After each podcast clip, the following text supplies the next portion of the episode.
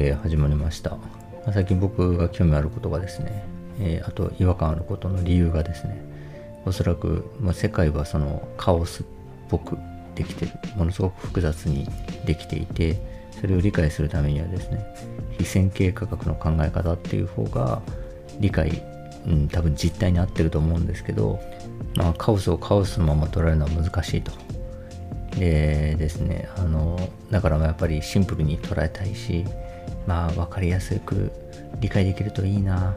そしたら未来も予測できて安心だなみたいな気持ちがですね、えー線形として捉えるというふうにまあこちら側がどうしてもなりがちであると。でそういうふうに捉えようとするとですねまあ実態と違うので、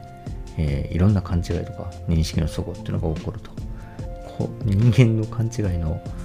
99%はここに集約されるんじゃないかと思ったって話だったんですけどじゃあですね、まあ、具体的にどういうこうあの勘違いがあるかなっていう話なんですけど、まあ、一つ目ですよねその特徴の一つ目で非線形っていうのがありますと。でそれをまあ線形だと思い込むっていうの時にどういうことが起こるかっていうとですね、まあ、これですね僕も実際経験あるんですけど、えーあの例えばですけどこの人にはまあ10ぐらい好かれてるから4くらい甘えていいだろうっつってですね。それでも6余るかなみたいな感覚でですね。ちょっと1個2個って無理を言ってですね。でまだ大丈夫かな。まだニコニコしてんなって3個4個ぐらいになんか無理を言ったところでですね。いきなりこうものすごく嫌われたりとか断絶されるみたいなですね。まああのいうことがまあ起こりますよね。これはまさにですね、人と人の関係を線形で捉えてるけど、実は非線形だと。僕は本当にね、これ経験があって、もうね、ある、ある人と付き合ってたんですけども、ね、ちょっとが、まあ、ちょっと、あの、無理、ちょっと大変だけど、まあ、ちゃんと付き合うか、付き合うか、付き合うか、無理。あ、もう無理。もうダメ。もう喋りたくないみたいに 急になったんですけど、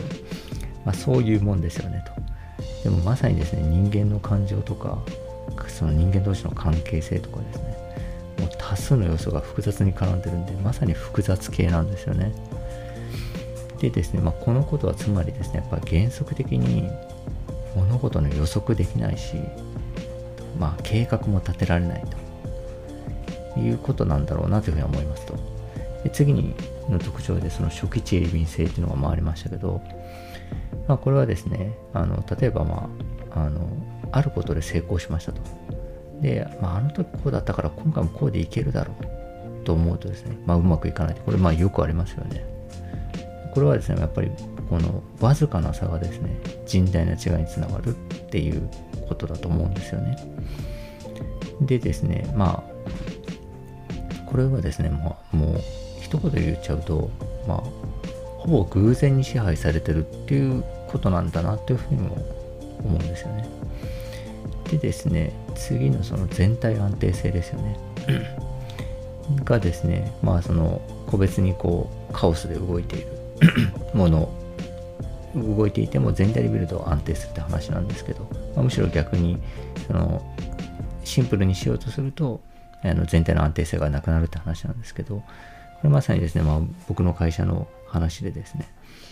まあ、個別にカオスに動いてたわけですよね。で、こうカオスに動いてですね、それぞれの人間がですね、もうそれぞれの複雑なこ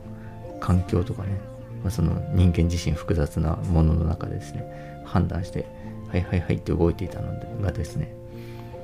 まあこんなこうね、カオスになんか気ままにやってちゃダメだと。しっかりルール付けしないと。っていうふうに今ちょっと動いていってると。でそうなるとですね、あの、まあさっきの歩く例えで言うとですね、あの筋肉と関節を減らすみたいなもんなわけですよね。で、そういうふうにその作りをですね、その歩くというその安定したあの動きっていうのはたくさんの筋肉とたくさんの関節が複雑に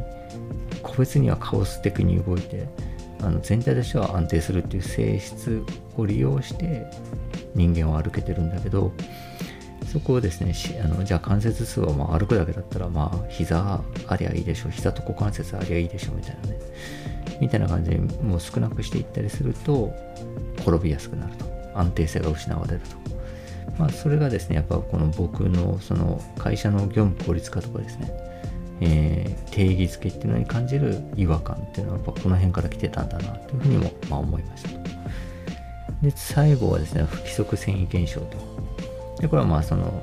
さっきのね急に納豆嫌いになったりとか人を嫌いになったりするっていうのは、まあ、現象ですよね。とかあの気候変動ですよね。急に二酸化炭素を増やしてたら急にもういきなり氷河期とかに突入してわーみたいなね。もう もう二酸化炭素今から減らしても間に合わんよみたいな。の全然違う形に急に安定しちゃったみたいなのがまあ不規則繊維現象だとでですね、えっ、ー、と、これらのことをですね、あの、まあ、まとめて、じゃあ、じゃあね、世界っていうのはどういう性質なんだっていう話を言うとですね、まずシンプルじゃないですと。コントロールもできないですと。で、見通しも立てられなくて、計画も立てられなくて、で予測もできなくて、偶然に支配されてるっていうことが、まあ、浮かび上がってくるわけですけど、まあ、それを聞いてですね、まあ、やっぱどうすりゃええねんっていうふうに、まあ、やっぱ思うわけですよね。でですね、まあ、例えば、まあ、一つのかなの卑近な例として、いや、じゃあ、その、ね、会社を、その、なんていうかな、こうやってやるんだ、こういうルールをもっと強化して、えっ、ー、と、こういう定義づけをして、こういう人間を取っていくんだって言ってやっていくと、不安定になりますよって言うて、じゃあお前どうすりゃいいって思ってんだって聞かれたとしたら、僕はですね、一人一人の人間がちゃんと世界を感じ取ることです。と多分答えると思うんですよね。なんじゃって言われると思うんですけど、えー、でも本当多分それぐらいしかないなとは思うんですよ。だって見通しも計画も予測もできなくて偶然支配されてる。と中でですねしかもあの何らかのなんだろう言葉にできるようなですねルールとかをシンプルに適用すると安定性が失われると。っていうようなものをですねどうすりゃいいんだと思ったらですね、まあ、一人一人の人間がそのカオスな世界をですねちゃんと感じ取ることであると。いうのがまあ僕のやっぱり対処法なんですよね。でまあそのまあカオスの一部であるですね、まあ、自分の感覚っていうのもまあしっかり感じ取ると。それができてれば例えば会社で言うと、まあ、いわばですね一人一人がセンサーとして優秀であるってことだと思うんですよ。あの会社をですね中央集権的に組織立てていってこういうふうにやってこういうふうに管理してこういう計画でいくんだっていうのはですねイメージで言うと巨大ロボがあってその巨大ロボが動いてある歩いてるんだけどその巨大ロボのですねえっ、ー、とじゃあどうやって外を見てるかっていうとですね頭部についているあのカメラ一つだけで見てると。目のところについてるカメラ一つだけで見てる。まさにこのあのザクとかグフみたいな感じですね。あの単眼レンズだけで外を見ていると。でですねそしたらすごく危ないですよね。あのそこから見えないところで転ぶかもしれないしあのねあのそれを潰されたら終わりなわけですから。なんだけどそのですね全身のその会社という組織のですね全身を構成している細胞一つ一つであるですね、えー、構成員がですねセンサーとして優秀だったらですね絶対転ばないと思うんですよね。だからですねやっぱりあの、まあ、一人一人の会社員がその組織の構成員がですねちゃんと目が開いていると。ちゃんと世界のことを感じ取って自分のことも感じ取っている。という状態であれば、まあ、あとはですね、そのそれぞれがですね、いいと思ったことを振る舞いとして見せていれば、安定するはずなんですよね。だからまあ本当にですね、あの、子供みたいな回答なんですけど、多分本当こう、こんなことだろうと思うんですよね。で、以前ですね、あの、真面目じゃダメで真剣である必要があるって話をちょっとしてたんですけど、これですね、真面目っていうのはやっぱり感覚が閉じてる状態だなとも言えるなと思ったんですよ。センサーが働いてない状態とも言えると。でですね、そのセンサーが働いてない状態の人っていうのは、線形的な世界観と相性はいいんですよね。っていうのは、えー、だってこうすればいいんですよね。それが正解なんですよね。というふうに 言えちゃうので、なんか、ね、なんかお前、お前全然業績上げてないぞ。いや、でも、あのマニュアルにはこう書いてありますし、それが正解なんですよねっていうのが真面目な人だと思うんですよね。でそれはセンサーが閉じてると。えー、もしそのセンサーが開いていて、そのマニュアルがもう、えー、良くないマニュアルなんだとしたら、マニュアル外の動きをするとか、マニュアルが役に立ちませんよっていうことをちゃんと言うとかみたいなことをする人が真剣な人だと思うんですよね。それからですね、そのセンサーが働いているってことが真剣。まあ、真面目のですね、あの、まあ、分水嶺なんだなというふうに、まあ、翻って思ったんですけど、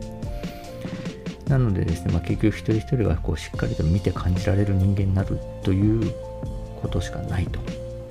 でですね、えー、もちろんそのマネジメントのをする人はですね、その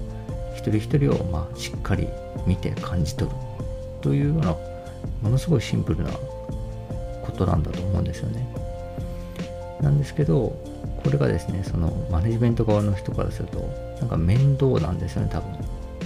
大変かだな、面倒だなと思うから、なんか楽な法則みたいなのもないかなみたいな。なんかこれさえ、これさえ当てはめればいい、あの、うまくいくみたいな、定規みたいなのないかなみたいな。これで測れば、ちゃんと人間が測れるっていう計算式みたいなないかなみたいな感じですね。どうしてもその、ニュートン力学的な線形的な方向に、えー、惹かれてしまうと人間っていうのはまあ多分それはセンサーが閉じかけてるってことだと思うんですけどでですねそれはまあそのそうなるとまあその延長線上に会社の効率化とかね優秀な人材の定義みたいな話になってでそうするとやっぱり固定化して全体の安定性を失われるよねっていうようなことをですね思いました。ということですね。僕の違和感はですね全てカオス理論で説明できたという話でした、えー、本日は以上です。ありがとうございました。